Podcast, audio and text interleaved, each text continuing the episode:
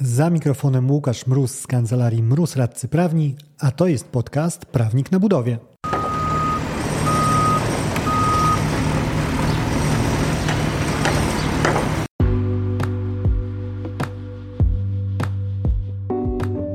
Prawnik na budowie. Podcast o wszystkim, co związane z budownictwem. Uwaga, może zawierać śladowe ilości prawa. Nazywam się Łukasz Mróz, jestem radcą prawnym i partnerem w kancelarii Mróz Radcy Prawni, w której na co dzień pomagamy firmom budowlanym sprawnie prowadzić projekty. Ten odcinek to kolejny mikropodcast, czyli krótki strzał na konkretny temat. W dobrowolnym płaceniu kar umownych może pobrzmiewać nieco nut sadomasochistycznych, szczególnie jeżeli te płacenie następuje, kiedy płacący jest przekonany, że płacić nie powinien. Może być jednak do tego zmuszony okolicznościami, czy też może decydować się na takie działanie, postrzegając w pewien sposób okoliczności, które go dotyczą. Szczególnie widać to na zamówieniach publicznych, gdzie mamy dwie takie główne sfery, które mogą skłaniać wykonawcę do tego, żeby dobrowolnie na rachunek zamawiającego powędrowały kary umowne naliczone notą przez zamawiającego, chociaż wykonawca jest mocno przekonany o tym, że w ogóle nie ma podstawy do nakładania na niego kar. W jakim kontekście może się tak zdarzyć?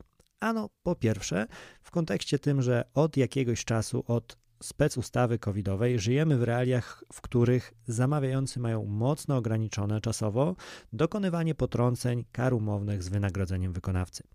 W takim przypadku leci nota obciążeniowa, ale o dziwo, wykonawca czeka, czeka, patrzy, patrzy, ale nie ma listonosza z oświadczeniem o potrąceniu, czy też w ogóle zamawiający nie wskazuje, że ta jego nota to jest coś więcej niż czysta kalkulacja, a że jest to potrącenie i dokonuje pomniejszonej płatności, ale wskazuje, że albo zapłacisz mi tą karę umowną, albo będę zmuszony iść do sądu.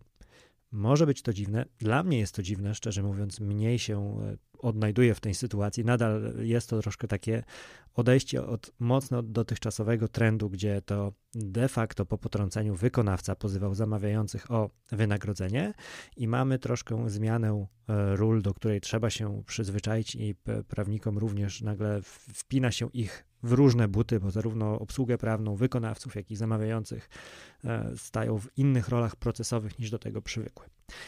Niemniej, właśnie z uwagi na te wstrzymywanie e, przez ustawodawcę możliwości dokonywania potrąceń, paradoksalnie może dojść do tego, że wykonawca będzie postawiony przed faktem, że lepiej dokonać dobrowolnej zapłaty, ponieważ jeżeli tego nie zrobi, no to cóż, ryzykuje tym, że po pierwsze jego gwarancja, którą lubi i hołubi, zostanie pociągnięta przez zamawiającego. Akurat ta sytuacja w równym stopniu dotyczy też rynku prywatnego.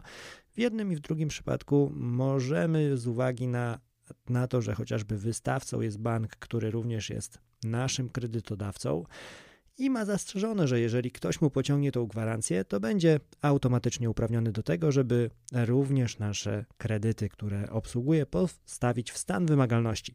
No, nic przyjemnego i okazuje się, że w takim kontekście dolegliwość ta polegająca na zapłaceniu kary jest zdecydowanie mniejsza niż ten wielki bat grubego kalibru działo, które może w nas wycelować chociażby bank. Druga rzecz, to już jest bardziej kwestia rynku właśnie zamówień. Rynek prywatny raczej nie musi się tego martwić, mianowicie wykluczenie z postępowań przyszłych. Ponieważ zmieniło nam się PZP, ale ogólna zasada pozostała, czyli jeżeli wykonawca narozrabia tyle, aby e, zostać obciążony karami, żeby umowa z nim została zerwana i tak dalej, i tak dalej, w takim kontekście może ryzykować tym, że do przyszłych postępowań za bardzo nie będą chcieli go zamawiający go dopuszczać. Szczególnie jest to istotne, jeżeli mówimy o wykonawcach, którzy operują na lokalnym rynku, gdzie no szerokiego, e, szerokiej puli zamawiających nie mają, bo chociażby zarząd dróg wojewódzkich jest jeden. I w tych dwóch sytuacjach może się okazać, że z perspektywy wykonawcy właśnie stwierdzi, że ekonomiczny rachunek wskazuje mu, że lepiej byłoby mu zapłacić te kary umowne, nie kopać się z koniem i po prostu tym zwyczajem, które do tej pory praktykowaliśmy, pójść do sądu i tam stwierdzać przed sądem, że tak naprawdę nie było podstaw do obciążenia go karami. I tym super przewleczonym wstępem dochodzimy do tego, o czym chciałem właśnie powiedzieć w tym odcinku. Ano mianowicie do tym, że taka dobrowolna zapłata może mocno utrudnić życie wykonawcy, który w przyszłym procesie chciałby odzyskać swoje pieniądze. Bo jeżeli przejrzymy się wyrokom sądowym, okaże się, że mamy dwie opcje, które są reprezentowane na wokandach. Pierwsza z nich, nazwijmy ją opcją świadomego sadomacochisty. Sprowadza się do tego, że sądy wskazują, że jeżeli drogi wykonawco zapłaciłeś tą swoją karę umowną, mimo że byłeś przekonany, że takiego obowiązku nie miałeś, to teraz, jeżeli przychodzisz do mnie, to ja nie mogę ci jej zmiarkować, ponieważ w momencie, kiedy ją zapłaciłeś, to zobowiązanie twoje wygasło. W związku z tym, no nie bardzo mam za co się tutaj złapać. I jak to zrozumieć? Tak czysto kolokwialnie przekładając? Kojarzysz może taką serię komedii z lat 90. Kochanie z mniejszym dzieciaki? Może to nawet były późne 80. W każdym razie do nas docierały w 90. na pewno.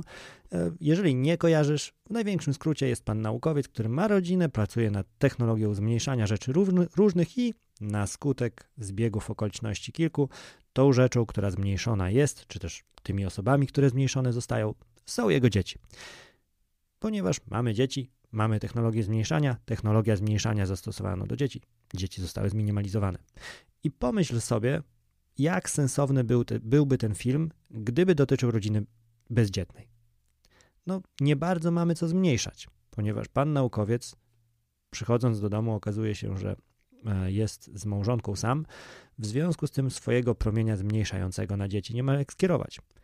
I w tym właśnie kontekście sąd mówi o jego niemożliwości działania, bo sąd jest takim naukowcem, w tym moim przykładzie, który ma promień zmniejszający, czyli instytucję miarkowania, ale nie ma kary umownej, czyli tych dzieciaków, ponieważ została ona już zapłacona, przez co zniknęła, wygasła. To jest jedno podejście. Drugie podejście to jest na zapobiegliwego sadomasochistę. To będzie chyba najlepsze określenie.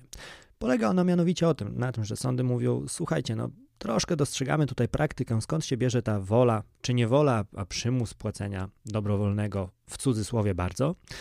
W związku z tym umówmy się tak, jeżeli ty wykonawco, płacąc tą karę, zastrzeżesz, że wcale nie czujesz się zobowiązany do tego i robisz to tylko, żeby uniknąć konsekwencji gorszego rzędu w, twoim, w twojej perspektywie, wtedy ja jako sąd przyjmę tak z przymrużeniem oka troszkę na to, jak działają instytucje prawa, że ty sobie poniekąd zamroziłeś możliwość tego miarkowania, zabezpieczyłeś ją sobie na przyszłość i dzięki temu, mimo dobrowolnej zapłaty, ja miarkować mogę. Te drugie rozwiązanie mnie zdecydowanie bardziej przekonuje e, z czysto praktycznych względów e, i mówiąc zupełnie otwarcie, z punktu widzenia takiego czysto prawniczego, to rzeczywiście jest sporo racji w tym podejściu sądów, które mówią o wygaśnięciu zobowiązania i jego wpływie na możliwość zmiany czegoś, co już wygasło przez sąd. Niemniej e, tutaj trzeba troszkę pomóc teorii prawnej dostroić się do rzeczywistości i tą pomocą są właśnie te orzeczenia wpisujące się w możliwość miarkowania mimo dobrowolnej zapłaty przy odpowiednim zastrzeżeniu, pod którą ja również bym się podpiął. Tak w ogóle ta możliwość miarkowania nie jest najciekawszą konsekwencją praktyczną teoretycznej e, tej koncepcji o wygaśnięciu kary umownej w związku z jej opłaceniem. Mianowicie pewni inwestorzy mieli na to pomysł jeszcze ciekawszy, jak to w praktyce wykorzystać. Mianowicie potrącenia. Przyjmijmy dla takiej czystości wywodu, że mówimy o potrąceniach na rynku prywatnym, ponieważ ich żadne ograniczenia covidowe nie dotknęły. W takim przypadku scenariusz klasyczny, czyli mamy generalnego wykonawcę, który swojemu podwykonawcy naliczył karę umowną za, najmniej na to nieterminowe wykonanie robót. Podwykonawca w sumie troszkę bije się w pierś, ale jednak niezbyt mocno. Stwierdza, że ok, jest to moje nie wiem, czy było słyszeć, ale, słychać, ale to było moje uderzenie się w pierś. Jest to moje uderzenie się w pierś, ale nie tak mocne, jak ty mnie uderzyłeś, ponieważ z twojej strony to był właściwie cios młotkiem kilku, kilkukilogramowym. Ja natomiast widzę takie bardziej puknięcie się pięścią, więc ok, przyjmijmy tą moją karę, ale ją zmiarkujmy. I w takim kontekście sobie sprytny generalny wykonawca wykoncypował, że słuchajcie, jeżeli mówimy o tym, że zobowiązania do zapłaty kary, które już wygasło, nie można miarkować, to przecież jeżeli ja złożę oświadczenie o potrąceniu, to wygaśnie ta kara umowna, ponieważ zostanie zaspokojona nie przez samą zapłatę, ale właśnie przez takie zastępcze rozwiązanie potrąceniowe. Logika żelazna i o dziwo chwyciło. I to chwyciło przez dwie instancje, i w jednej ze spraw dopiero Sąd Najwyższy musiał się pochylić nad tematem i powiedzieć sądom: Chłopaki, czy wy nie dostrzegacie, że tak naprawdę, jeżeli przyjmiecie dopuszczalność tej koncepcji, równie dobrze możemy tutaj sobie wszyscy usiąść z jakimś długopisem, złapać wszystkie kodeksy cywilne, które wydrukowano w Polsce i wykreślać z nich miarkowanie kary umownej, ponieważ to będzie instytucja martwa, bo nigdy nie dojdzie do sytuacji, że sąd jakikolwiek wyda szybciej wyrok miarkujący karę umowną, niż generalny wykonawca zdąży złożyć oświadczenie o, o potrąceniu kary umownej podwykonawcy. Nawet jeżeli byłby to taki pojedynek, powiedzmy, strzelecki rodem z Dzikiego Zachodu i wchodzi podwykonawca do generalnego wykonawcy i mówi: No cóż, chciałbym miar. Ha! Na to generalny wykonawca z okrzykiem mówi, wyciągając broń: Nic z tego, oświadczenie o potrąceniu, temat zamknięty. I znowu, czysto prawniczo ma to swój sens, jest w tym logika, ponieważ no, jeżeli rzeczywiście składamy oświadczenie o potrąceniu i doprowadzi to do wygaśnięcia pewnej kwoty, no to znowu nie mamy tej kary, która miałaby być przed sąd zmiarkowana. I tutaj sąd gimnastykował się co do tego, jaki charakter ma wyrok, y, który dotyczy miarkowania kar umownych, dobrał, nazywając rzeczy po imieniu, argumentację tak, żeby znowu miała ona sens w praktyce. I sprowadza się to dla Ciebie, drogi słuchaczu, drogo, drogi przedstawicielu firmy wykonawczej czy też inwestora, do krótkiej konstatacji takiej, tak, używam też mądrych słów, mianowicie samo złożenie oświadczenia o potrąceniu kar umownych nie będzie wyłączało możliwości miarkowania ich w przyszłości. Czyli nawet jeżeli się okazało, że te kary rzeczywiście było zasadnie naliczone, czyli w jakimś co najmniej stopniu te potrącenie dokonane przez generalnego wykonawcę w moim przypadku chwyciło, wtedy i tak miarkowanie nadal będzie drogą dostępną w moim przypadku podwykonawcy. Znowu rozwiązanie bardzo sensowne, aż dziw, że musiało paść z ust Sądu Najwyższego.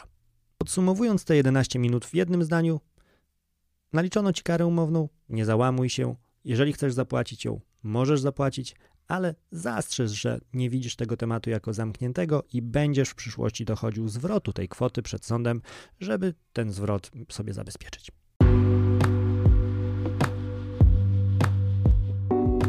Dzięki za odsłuchanie tego odcinka. Chcesz się ze mną skontaktować? Na LinkedIn znajdziesz mnie wpisując w wyszukiwarce Łukasz Mróz. Na Facebooku i na Instagramie jestem dostępny jako prawnik na budowie, a klasycznie na maila możesz do mnie napisać na mrozmałpa.kancelariamroz.pl. Do usłyszenia w kolejnym odcinku. Dzięki za odsłuchanie tego odcinka. Jeżeli chcesz się ze mną skontaktować, możesz napisać na biuro małpa kancelariamroz.pl albo zadzwonić na 577 665 077. Znajdziesz mnie też w mediach społecznościowych. Na LinkedIn jako Łukasz Mróz, a na TikToku, Facebooku i Instagramie jako Prawnik na Budowie.